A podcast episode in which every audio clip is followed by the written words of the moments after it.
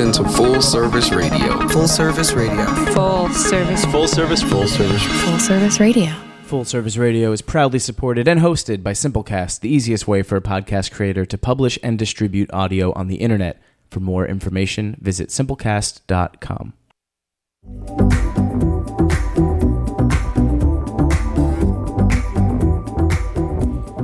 Welcome to Pineapple Radio on Full Service Radio, broadcasting live from the Line Hotel in Adams Morgan, Washington, D.C. I'm your host, Atara. And I'm your other host, Ariel.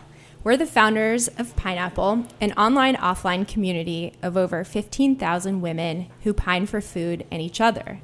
We produce events in DC, soon New York, and San Francisco that celebrate our shared passion for food. We also create some sweet digital content on our blog where we peek into the kitchens of women we're crushing on. It's a fun way to learn more about a woman's personal style through food, which is what we're all about. We also have an active weekly newsletter where we share news, stories, photography, and more on women moving and shaken in food. You can sign up by heading to pineapplecollaborative.com slash join. And just a quick memory jogger uh, Pineapple Radio is meant to be a platform for women we pine for in the food community. So each week, we select two women from different walks of life to chat about a specific topic on food, identity, or community. Through the conversation, we'll explore our collective passions for food um, and our identities with food. And at the end of the show, our dear friend and founding team member, Maddie Morales, is going to conduct a Spitfire interview to get to know our, our guests even better and get a deeper look into what and who they pine for. So you'll be hearing Maddie's voice at the end of the show. And just a PS, when we say pine for, we mean that we're recognizing another woman for who they are and what they've accomplished. We have an awesome show lined up for you today. We're thrilled to introduce our two guests. The first is Alison Roman. Hi, Alison. Hi, guys. Welcome from New York. I think Thank you. she's straight off the train. Literally so ran here from the train, but I made it. obviously, the first stop is full service at the Line Hotel. so uh, you're you're in good hands.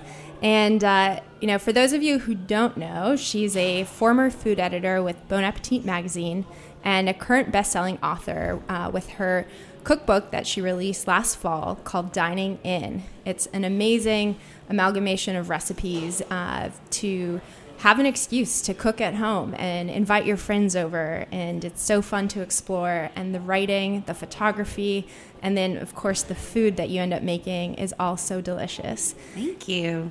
And uh, you also may know her from her chocolate chip shortbread cookies that have gone completely viral on instagram and Yeah, that was a mistake, a happy mistake, but but a mistake nonetheless. well, we're we're excited to bake some of those up with you later, uh, with for our event tonight. And um, without further ado, we also have Melissa Jones in the house. and hey, guys. welcome. Um, she is based here in DC and is an edible activist, environmental advocate, and the founder of Food Talks DC, an online platform that collects and shares food stories, spotlighting people of color. Through Food Talks, Melissa has celebrated and promoted stories from black and brown communities and shared empowering narratives that stem from the land. Perfect.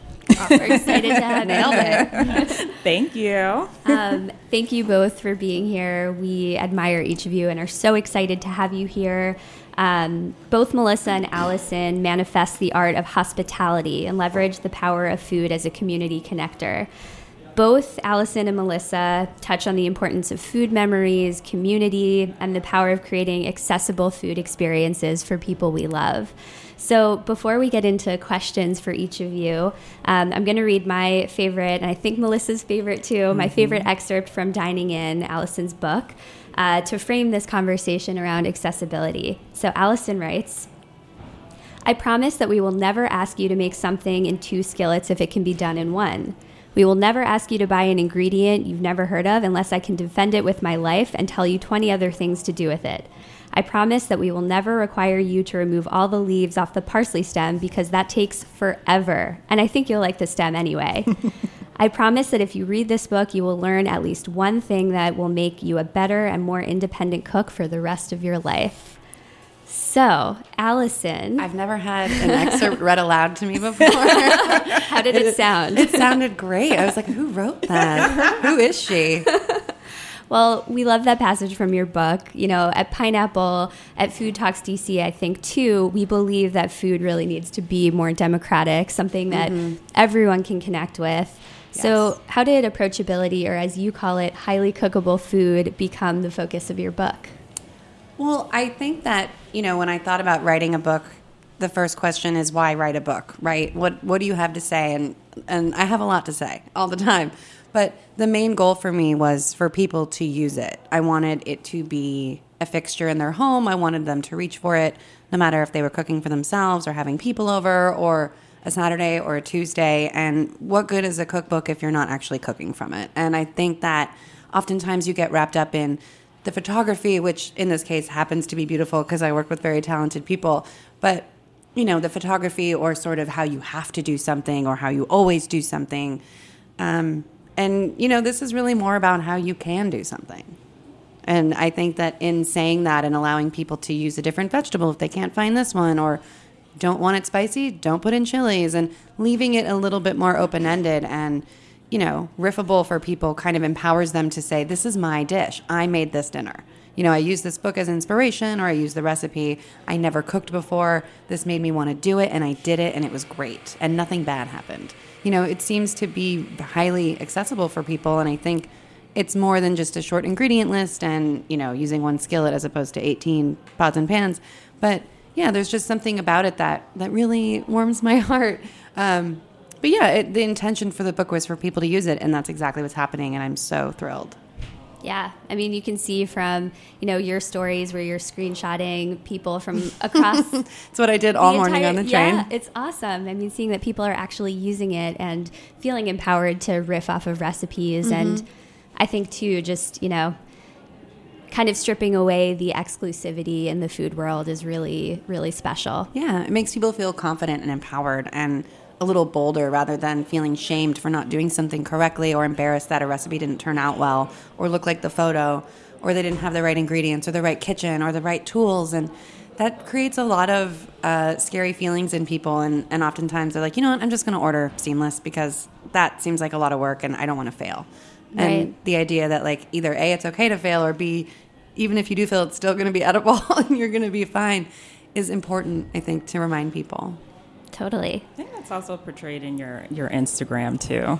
I love your social feed. Oh, thanks. Because it isn't this orchestrated, you know, um, show of this is the plate, this is the fork. You know, like I've seen some beautiful feeds, but it really just sets like your book sets the tone for what you do and how you cook. You know, and I Mm-hmm. Feel like you've developed this. You define, you know, highly cookable, but when I look at your feed, it isn't orchestrated, and it's like this is what it is, and Yeah. it gives me confidence to say, okay, well, I can cook something and it'll still be edible, but it doesn't have to be perfect. It doesn't have to look like this. So I really appreciate Mm-hmm. Oh, that. good. Thank I really, you. really, really do. Yeah, that's really important to me also because I'm not a blogger and I'm not, that isn't sort of what I do on the daily. And all I have are, you know, you bust out your phone after you make something, you're like, oh, I take a picture. Sometimes you want to post it, sometimes you don't. But it's not about this hyper curated imaginary lifestyle. It's all very real. And as anyone who lives it understands that it's not perfect and that you don't always have the right plate or the right fork. And I mean, that said, I do have an absurd amount of like cool vintage forks that I've accumulated over the years, but that's just, you know, a thing that I like, but um, not necessary to a good plate of food. Um, but yeah, so thank you for saying that. I appreciate that. Absolutely. Absolutely. Awesome. And Melissa, um, could you give us the, you know, quick elevator pitch on Food Talks and then share with us how you incorporate the theme of approachability, accessibility um, in your movement? Absolutely. So, um, you guys actually said it best. I mean, Food Talks DC is a platform um, that shares stories from individuals highlighting people of color. Um, I think the accessibility aspect to it is I believe that everyone has a food story. So it isn't just cornering, you know, um, the black and brown community, the Latina community. Everyone has a food story. That is pretty much my mantra. Um, it started off by me just having conversations with people when I started just being learning more about food from like a environmental um, standpoint and just from like a health aspect. Um, I was having conversations with different people. And I'm like, you guys have stories, you know. Mm-hmm. I also actually used it as an icebreaker when I would do events, and I would say instead of you know you know DC and anywhere else, what do you do for a living? Mm-hmm. And I was mm-hmm. not going to do that. I was not. And so I said, if I'm pulling together people through this common thread of food, like I want to hear your story. So I started exploring narratives. And then um, I started just, you know, I have a, a, a cohort of different groups and just people who are in the food scene in different capacities. But I really wanted to place an emphasis on highlighting people in the black and brown community, especially growers, especially food activists, because I was really, really connected to what they were doing in the community and especially educating our youth in underrepresented um, neighborhoods in Washington, D.C. Um, but in terms of, again, accessibility, everyone has a story, mm-hmm. and I mm-hmm. love to hear everyone's story, and I love connecting with people. And um, especially for your book, Dining In and Alison, I just felt so. It almost like when that was actually a very when I read that I was like, damn, that's like a declaration. like she did that. Like oh my gosh, and that's what I like to hear. I like to hear that authentic, you know, um, narrative. You know, like your why, and you know that wasn't anything you forced. Like that was for real. Mm-hmm. And those are the stories I like to explore. You know, something that is real. You know, not why you got into something, you know, what you do at your job, but like, what was that journey? I like to explore those narratives. But mm-hmm. again, everyone has a story. Yeah. Everyone has a story. and why food is important to you, you know, and exactly. how it nourishes you outside of your job. But I totally agree. I'm so sick of what do you do for a living or what do you do here and I'm I've become very cognizant of that because especially in New York and DC yes not as like like that in LA as much and when I was in LA I started every conversation with, "Well, what do you do for a living?" or "What do you do in LA?" Mm-hmm. And people are like, "God, that's so New York of you." Yeah, I read. I, I read like, books. Oh my god, I listen to music. Yeah, like, so now that's what I do. now I find myself saying, "What do you do?" and that can mean anything. Anything. Like interpret that how you wish. Exactly. You know. Exactly. And and you know, oh, I like to make ceramics. Cool. Exactly. That sounds like an awesome hobby or career. Yeah. Exactly. Um, but that's really awesome and special. Hey. I love that. Thank and you. Yeah, I mean, it's you know it's funny the use of the word foodie, right? Mm-hmm. Because every person eats. Every person likes to eat. It's time to like strip away the nicheness of food, mm-hmm. right? Mm-hmm. And that's what I love about both of your respective movements that you've created that it's it's for everyone and that's mm-hmm. the way it should be. Yeah, absolutely. Awesome. So you were saying, Melissa, everyone has a food story. Yes, they do. And um, you know, there's intentionality uh, that we need to bring to food and knowing the why of why anyone works in this industry is super important. So that's kind of my question for you, uh, which is your food about all about your food journey. Uh, so Melissa, if you can walk us through um, that journey and you know why is food part of your living and part of your life right now? Absolutely. Uh, my family's from the South. my family is from Mississippi. My mom hails from Alabama. My dad is from Miss- Jackson, Mississippi. I was born in Mississippi, but I was raised in Silver Spring along with my sister. So, food is everything in my family, okay? Like, I I, am actually mostly a plant based eater. I do eat some seafood. Will never def- um, deny my grandmother's fried, fried fish ever. yeah, okay, it is can. the best. um, but food has always been the center of family conversations, part of my culture, part of you know growing up. You know, like we ate just pretty much every part of the pig growing up. You mm-hmm. know, um, I wasn't I wasn't raised eating fresh food or you know or anything like that. But food has always been a part of my life. And really, I have to say, I have to place emphasis or give credit to my mom, who's pretty much. Um, you know, paved this path for me in food because I watched her count her calories, always go work out, you know. But I will say, like my sister and I growing up, we weren't forced to eat like healthy food. If I wanted ice cream, for for dinner. I got ice cream. Okay, I didn't have to eat broccoli. I didn't have to eat any of that. Like we grew up just eating what we wanted. So that freedom in food actually started there when we were really young. You know, my mom wasn't forcing us to do it. If my sister wanted Rice Krispies with a pile of sugar, that's what she ate. You know, but just growing up, I just watched my mom just be um, conscientious about food. You know, so again, I have to give credit to her, and she started having health issues. So um, I think it was like maybe 10 or 15 years ago. And so she pretty much like saw doctors and then she saw a holistic doctor and they said stop eating gluten and it pretty much cured you know what was going on with her. And so from there i took an interest. I said well if you know what we're what we're eating can be associated with some of the health issues that we have like i want to look more into this like what have i been feeding my body? So again just kind of like going after her footsteps and you know reading and learning and watching all sorts of documentaries and like being like damn it the hell? You know i just feel like you know duped. And so it was just a lot of education. It was a lot of documentaries. It was a lot of reading of books. Um, and so which led me through this path of like what am i feeding my body? What am i feeding my mind? What am i feeding my soul? You know? So it was also more than food. It was just like who's around me? You know? What conversations am i having with people? Who's in my group? You know? Because it is more than food. So it was really it was it's very educational you know and health related. And then um, am conscientious about our environment you know like climate change is real.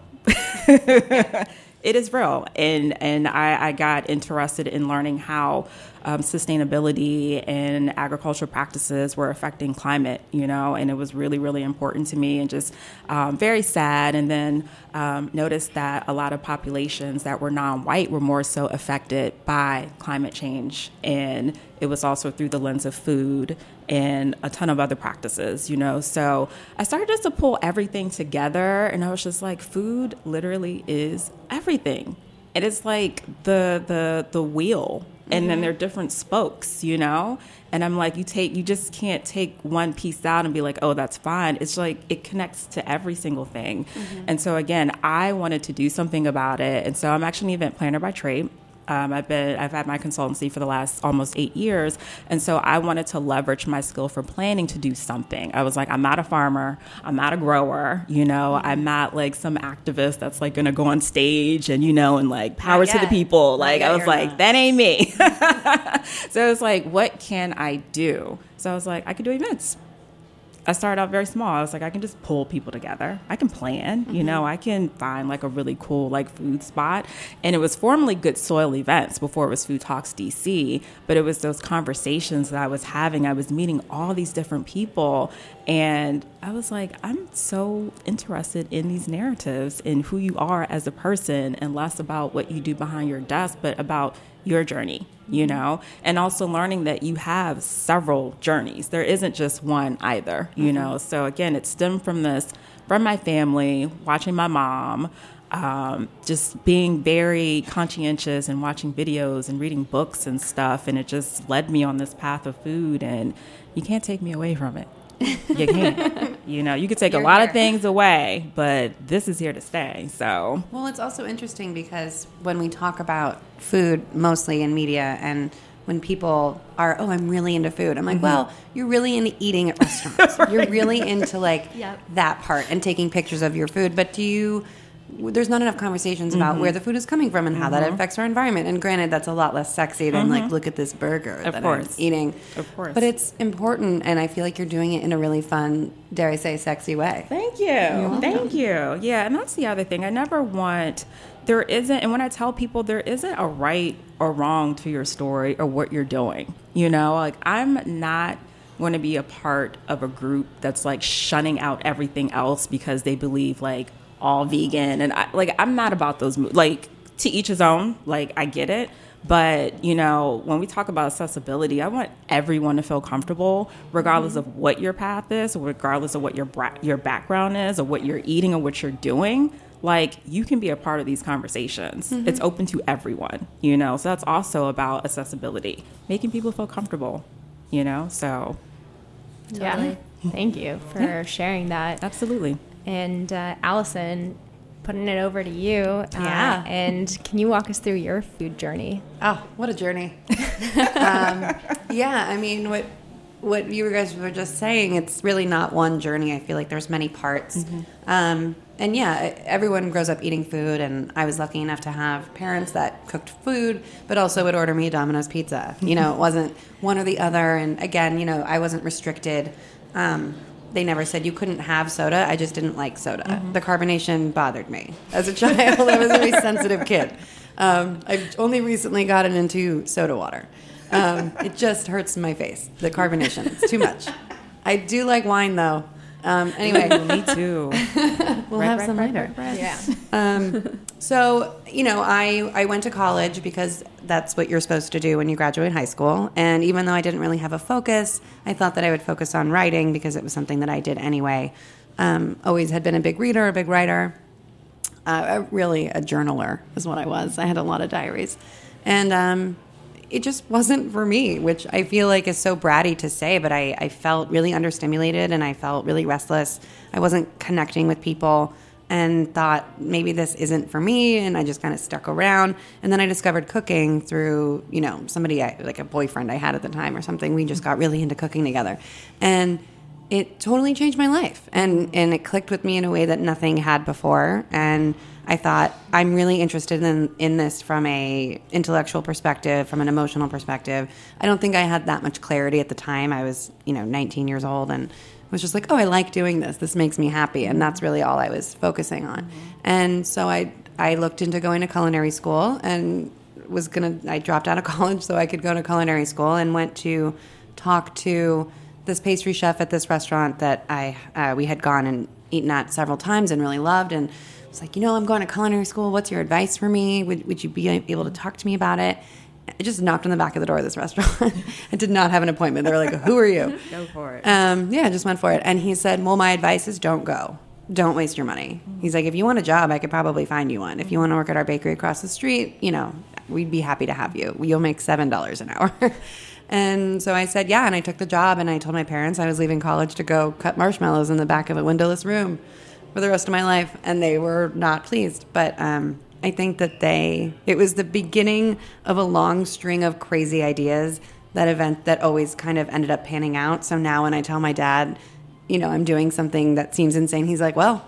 You always seem to land on your feet. I'm like, yeah. I mean, I always figure it out. He, he sort of, you know, 15 years into it, started to trust me. But every time I said, okay, I'm moving to San Francisco. All right, I'm moving to New York, and they're like, you don't have a job, you don't know anyone. What are you doing?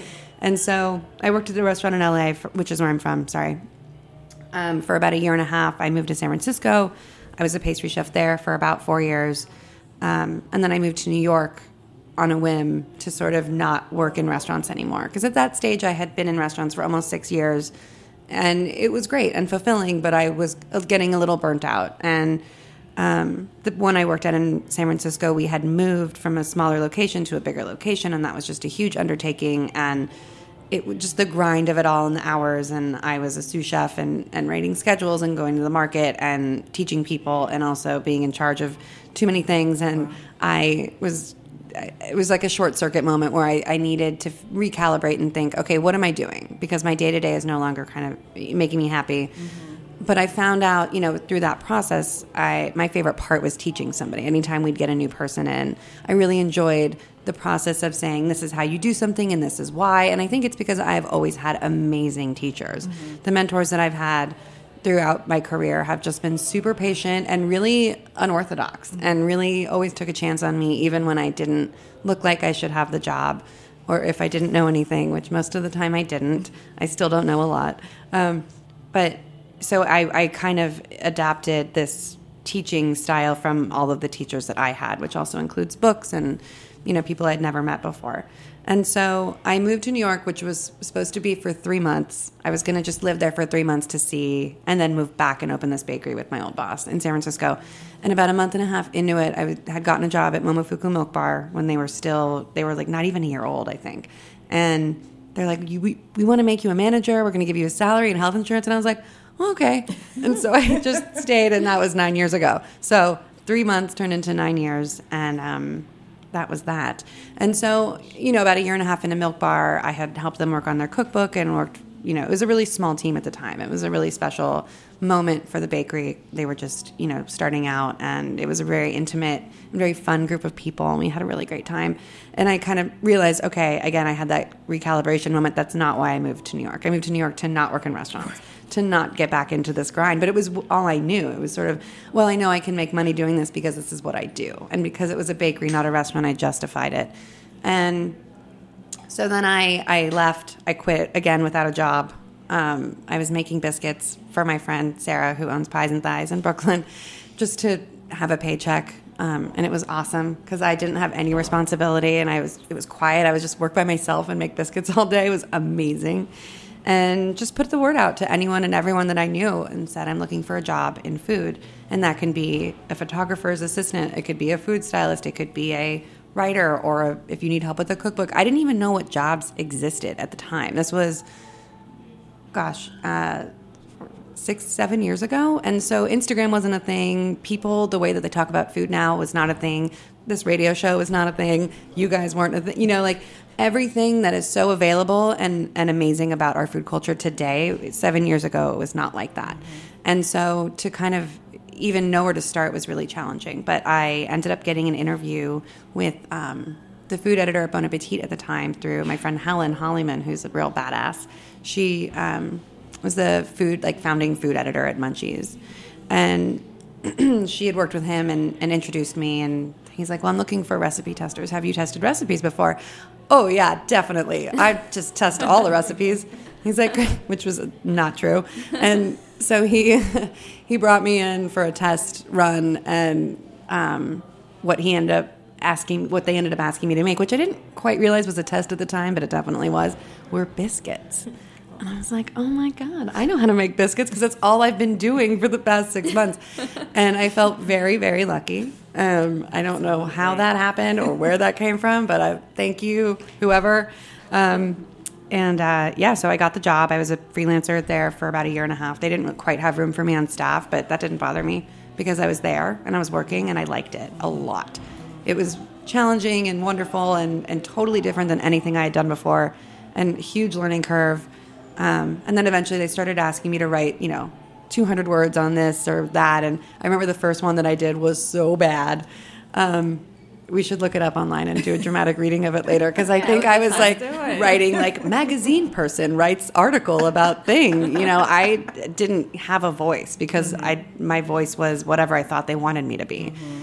and eventually I, you know, my editor he was like, okay, so this is a great start.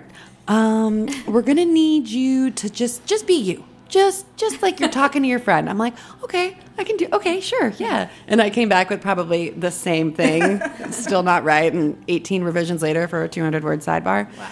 Um, but yeah, so I was at Bon Appetit for about four years, um, just kind of changing roles gradually and getting more responsibility. And as they changed, just filling new needs and stuff and developing recipes and writing a lot more and it was great and such a wonderful job and a wonderful place to work and I loved them all so much and you know it was just kind of time for me to move on when it was time for me to move on you see it was the same sort of restlessness it like comes up in you and mm-hmm.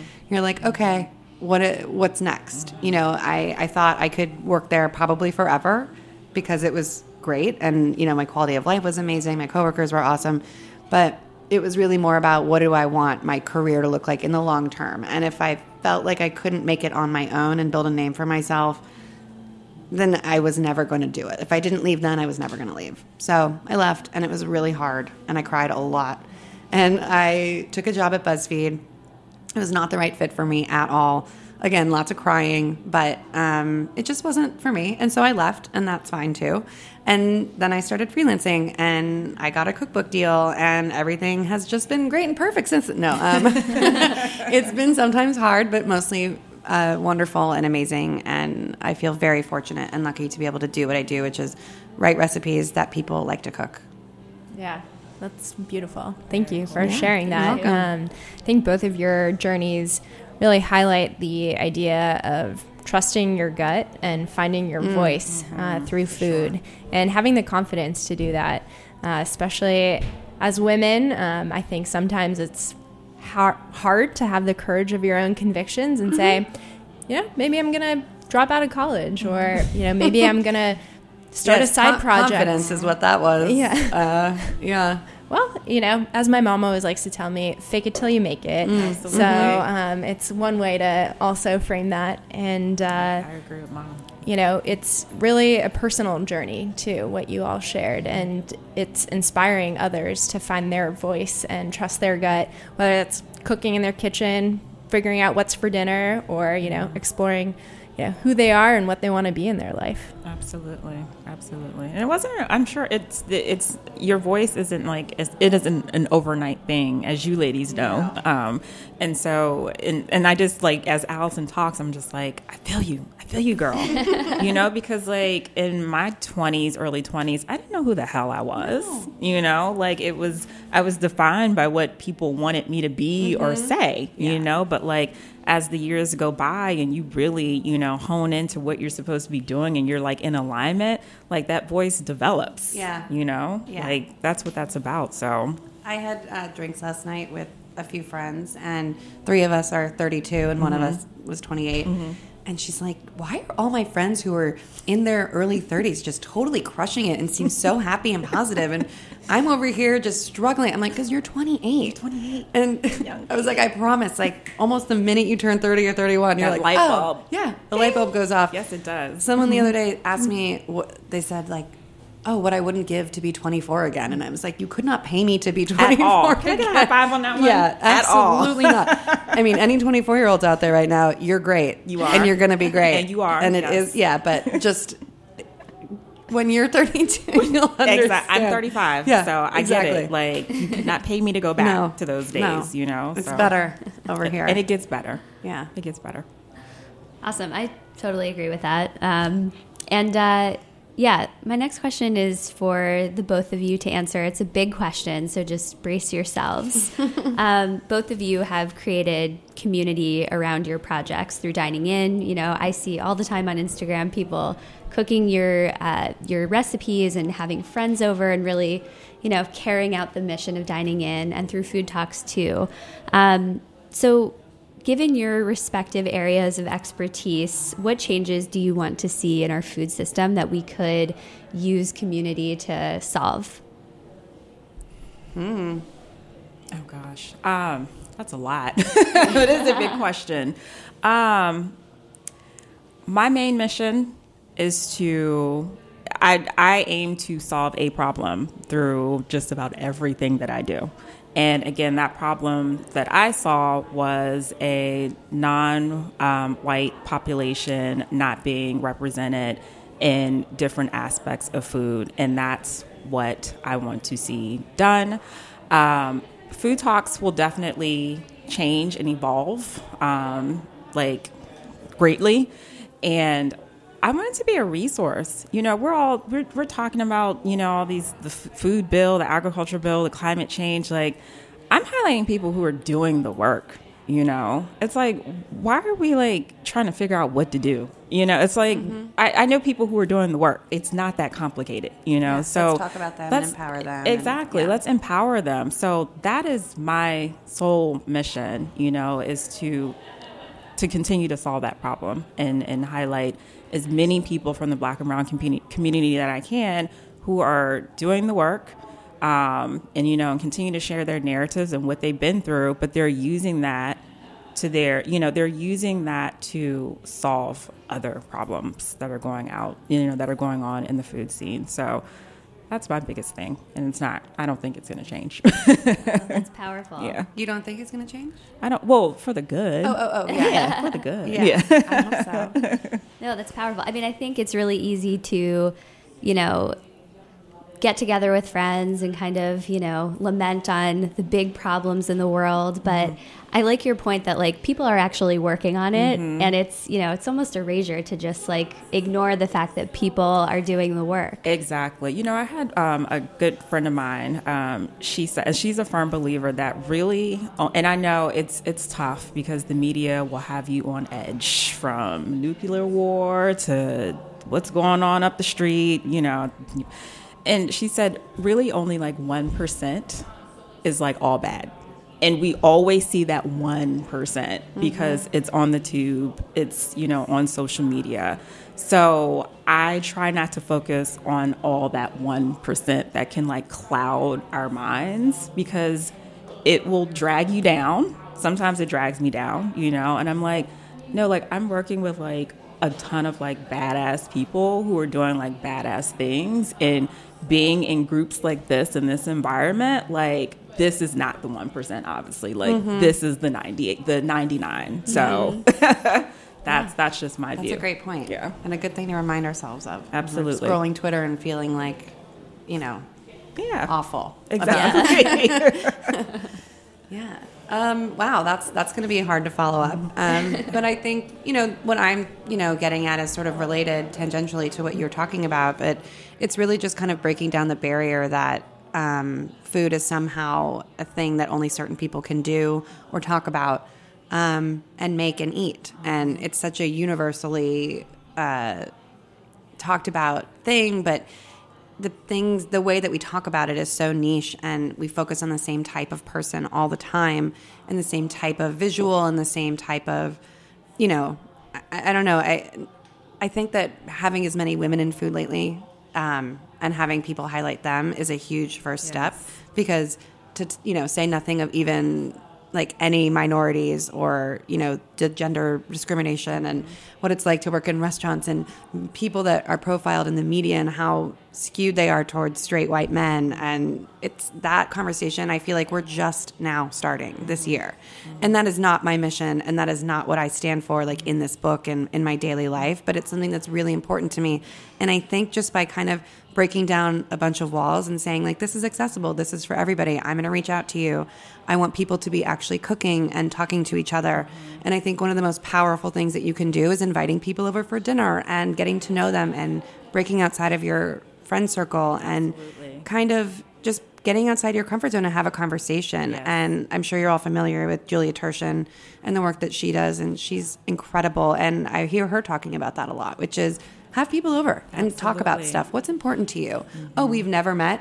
We don't swim in the same circles. That's great. All the mm-hmm. better you know? Mm-hmm. And kind of discussing what's important to people. I went to an amazing dinner last week that she actually happened to be at and i ended up talking with these women who I'm who I never would have met otherwise. And one woman was like, "Oh, I work in the fertilizer industry, and I'm working with you know fertilizer mines in Morocco, which is where 90% of our fertilizer comes from. And here's how that impacts the farmers. And you know they export it to import it, and you know we're working on changing that conversation. And I just thought, wow, that's fascinating. And I told you know like 20 more people about it, and maybe now they'll I've. Buy fertilizer? No, I don't know.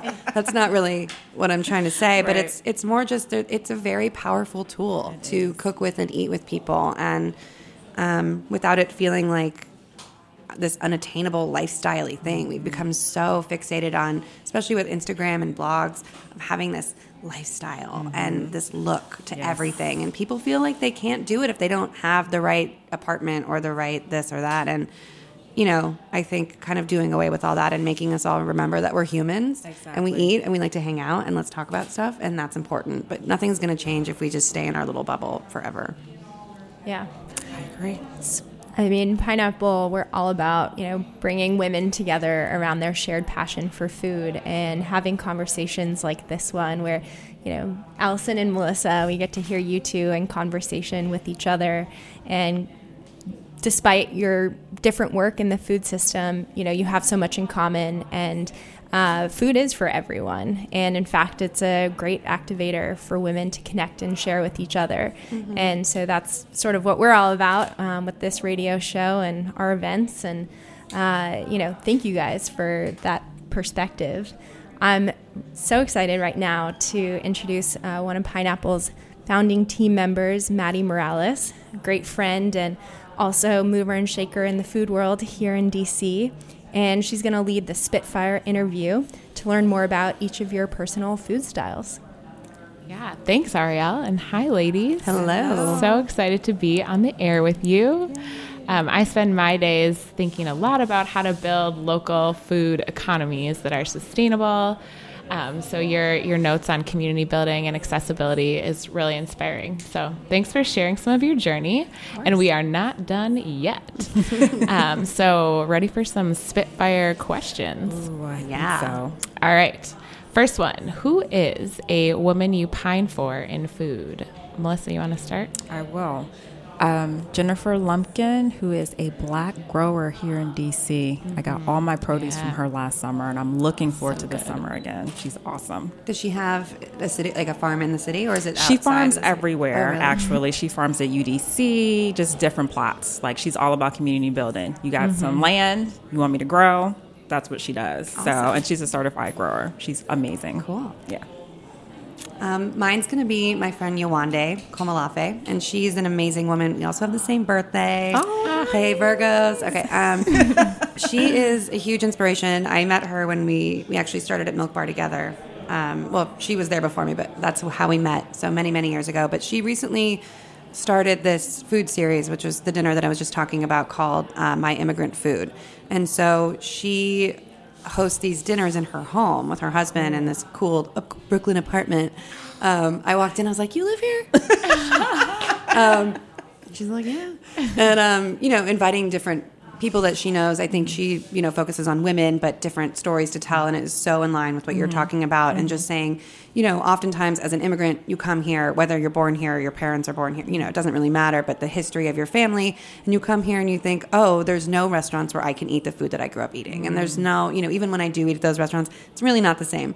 And educating people through cultures through their food and letting that tell the story and say, you know, we had a meal last year or last year, last week, and it was West African food, and it was so different than any other food I had mm. had that would call itself that. And it was so fresh and delicious and full of, you know, tangy things and spicy things and herby things and just not what I expected. And I was blown away. And they're like, yeah, this is how it, the food was in our home. And it was just really special. And I met people that I'd never met before. And she's great. Um, she's working on her website, but you can look her up on Instagram. But she's fantastic. Definitely a woman to pine for. Cool. All right. What is your favorite woman made product? I have two. I'm sorry, guys. um, Katina, a baklava couture, her pita bread. Have to. I love all her products actually.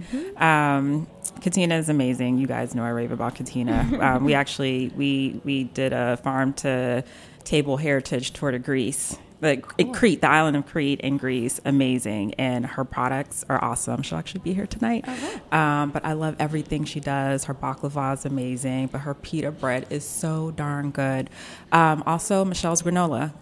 I swear by it. It's the only granola that I actually buy. Um, probably the other best, the second to best um, granola that I had was in Texas. It was homemade, but Michelle's granola, the best. Love it. Awesome. Kavita, if you're out there, snag, sneak some uh, pita bread in your purse. Yeah, would eat. Thanks. Would like.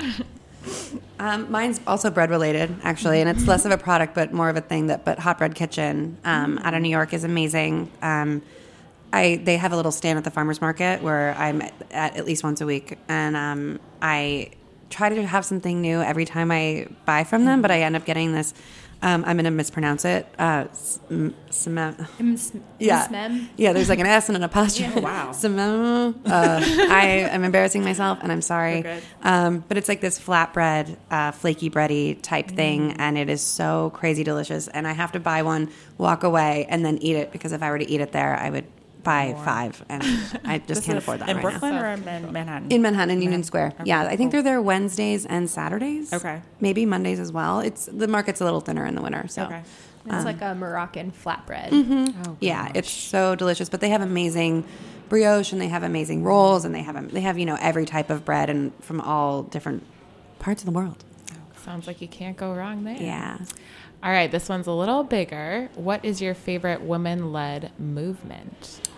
So, anything that Michaela Angela Davis does, who actually lives in Brooklyn, New York, and I've met her twice, and you talk about badass, anything. She she's this black image activist, and um, one of the movements I know that she's that she's done before is just um, women rocking their natural hair and just like who they are, and just like show your natural elements, you know, like you're not defined by your hair. And she did like this whole like series on it. And she, this is ongoing for her, but she is amazing. I love everything that she does, but Kylie Angela Davis. Yeah. And she's from DC actually, but she's just been living in New York all her life. Get so. her on the show. Awesome. Yeah, we're gonna get her in here. Yeah.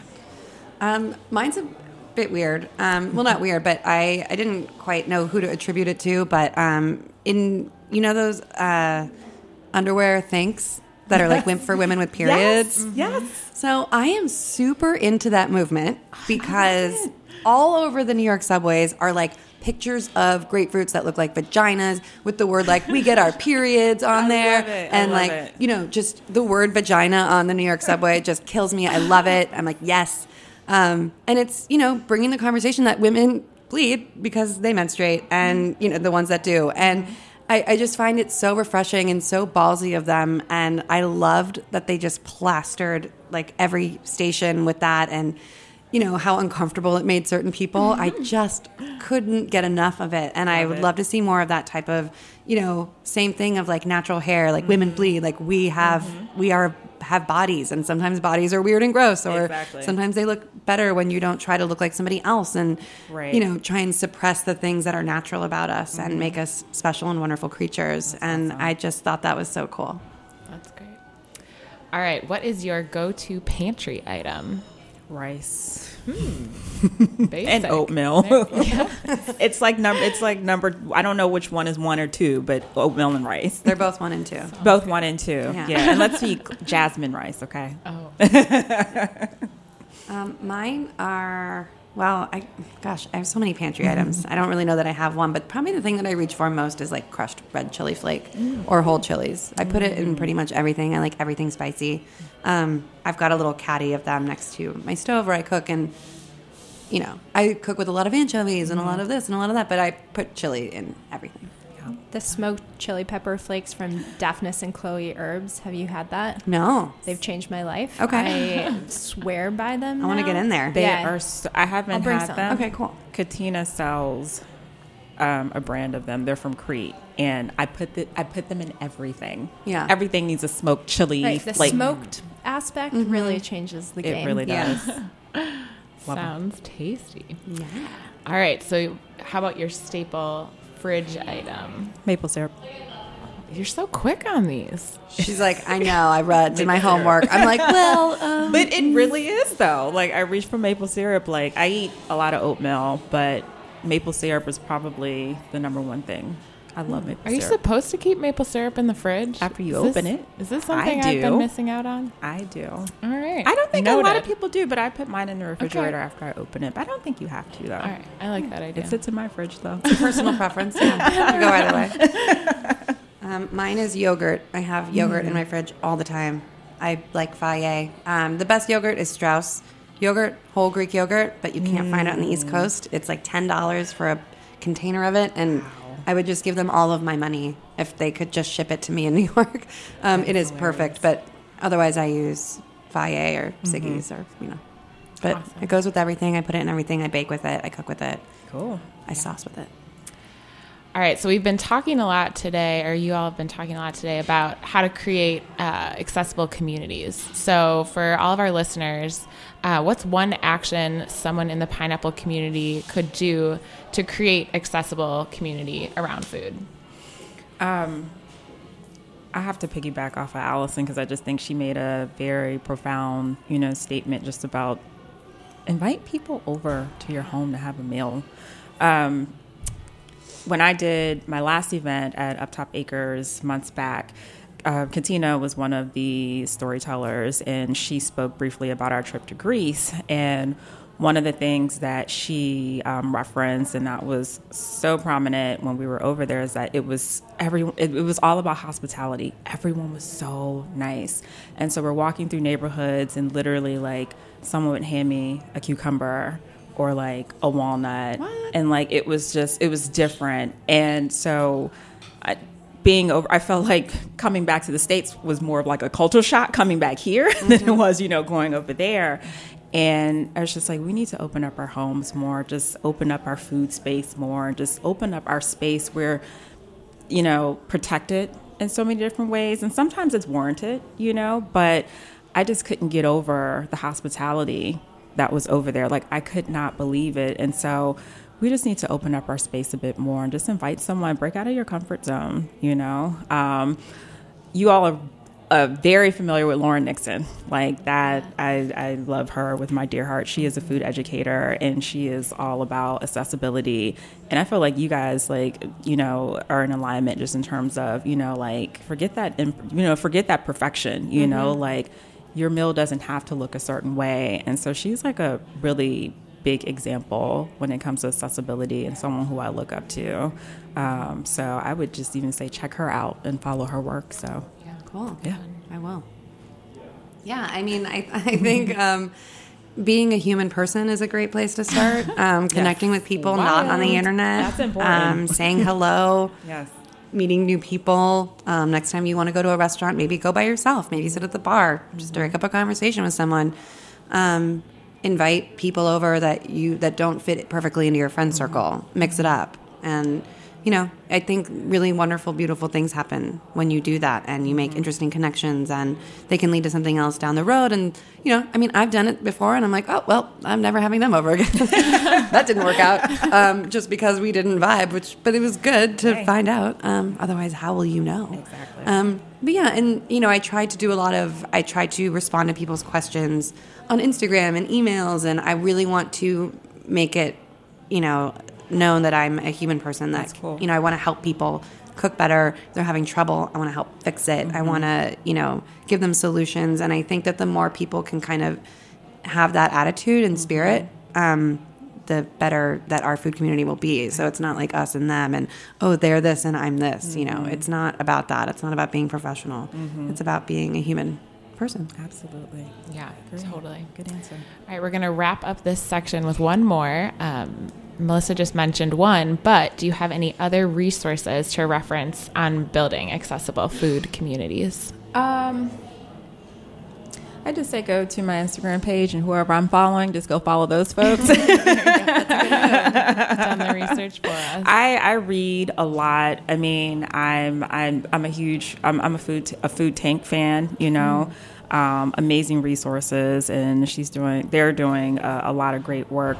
Um, but I I don't tend to stick to just one source you know again like I, I don't corner myself into just like one movement or one source. So i read a lot but again like i said lauren nixon is a really great person to follow but um, I follow some really cool people on Instagram, so just go be be a, be a stalker. Stalk my page at Food Talks yeah. DC. FoodTalksDC.com, and also go to my page. I have some stories up, you know, about individuals who told their narratives um, as well. But I will say, Detroit is doing the damn thing when mm-hmm. it comes to food. Mm-hmm. And I, you ladies know, I was I went to Detroit last year specifically to meet with growers and builders to get stories, mm-hmm. and um, it's Detroit is, is, is, a is a magical city. Mm-hmm. Like despite what they've been through, they're a tough city, yeah. and they are doing some really dope things there. So. Yeah.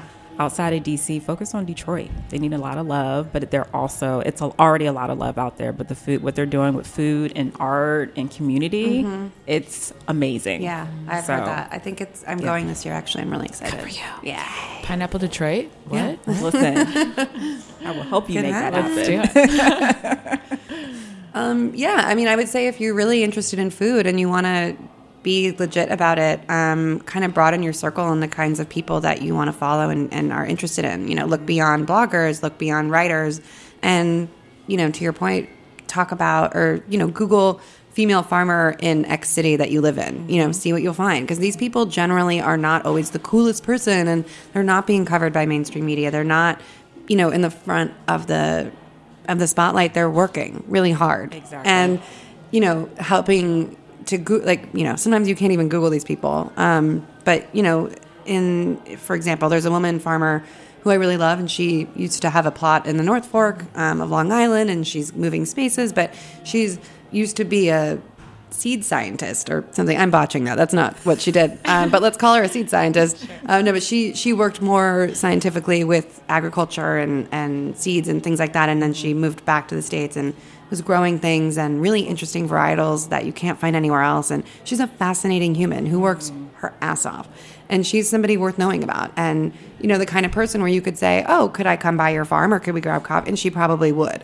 So it's not always the people that you think that you should know about, and the people making things look nice and perfect and pretty. But get to know the people that are growing the things, making them happen. Um, you know, urban planners that have knowledge about where you could put a rooftop farm, you know, things like that, where there's an intersection of food in almost everything that people do, especially when you work in a city. And that to me is endlessly fascinating, you know, like zoning for stuff like that. And this neighborhood doesn't have a grocery store. And, you know, getting mm-hmm. involved in your community and kind of asking those questions rather than just giving, absorbing what's put in front of you. Right. That's awesome. Well, thank you both. And I'm really grateful that we can continue this conversation tonight. And I'm also going to take your advice and officially invite you both over to my home for a meal. Perfect. We're in. Let's Sounds do it. good. Dining in. Thank you, Maddie, for leading the uh, Spitfire round, and Alison That and fun. Melissa for contributing all of those fascinating insights. Um, and we're here live on Full Service Radio every other Friday at noon. And you can access each episode of Pineapple Radio after it airs on fullserviceradio.org. Be sure to follow Pineapple at Pineapple Collaborative on Instagram, Alison at Alison E. Roman. Mhm. Alison Roman was taken. Dang. I know. Who is she? I don't know. and Melissa at Food Talks DC. And if you have any suggestions for women we should feature, send us a DM on Instagram or email us at hello at pineapplecollaborative.com. And thank you all so much for being with us. And uh, you on the air as well, or at home, at your desk, wherever you are, have a beautiful weekend and uh, talk to you soon.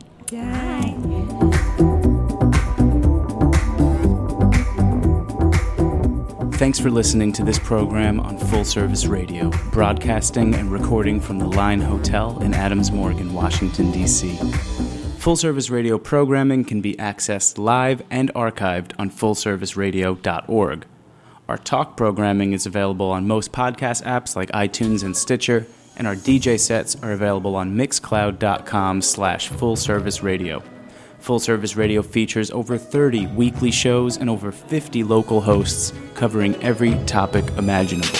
If you want to be a guest or get involved, email us at info at fullserviceradio.org. Follow us on Twitter at fullservicerdo, on Instagram and Facebook at Full Service Radio. Thanks for listening.